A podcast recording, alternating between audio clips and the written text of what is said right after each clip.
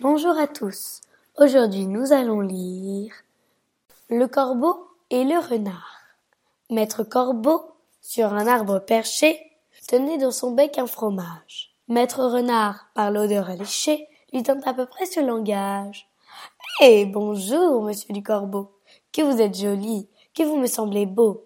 Sans mentir, si votre ramage rapporte à votre plumage, vous êtes le phénix des hôtes de ces bois.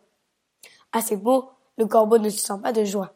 Et pour montrer sa belle voix, il ouvre un large bec, laisse tomber sa proie. Le renard s'en saisit et dit, Mon bon monsieur, apprenez que tout flatteur vit aux dépens de celui qui l'écoute. Cette leçon vaut bien un fromage, sans doute. Le corbeau, honteux et confus, jura, mais un peu tard, qu'on ne lui prendrait plus Jean de La Fontaine. Quelques mots de vocabulaire. Teint, du verbe tenir au passé simple. Dans cette fable, Jean de La Fontaine dit que le renard tint à peu près ce langage au corbeau. Un hôte, c'est être hébergé par quelqu'un.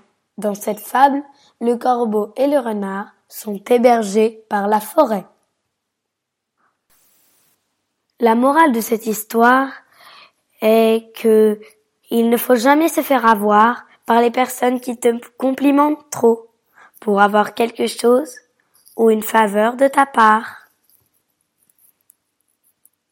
J'espère que ça vous a plu et à plus tard pour une nouvelle fable.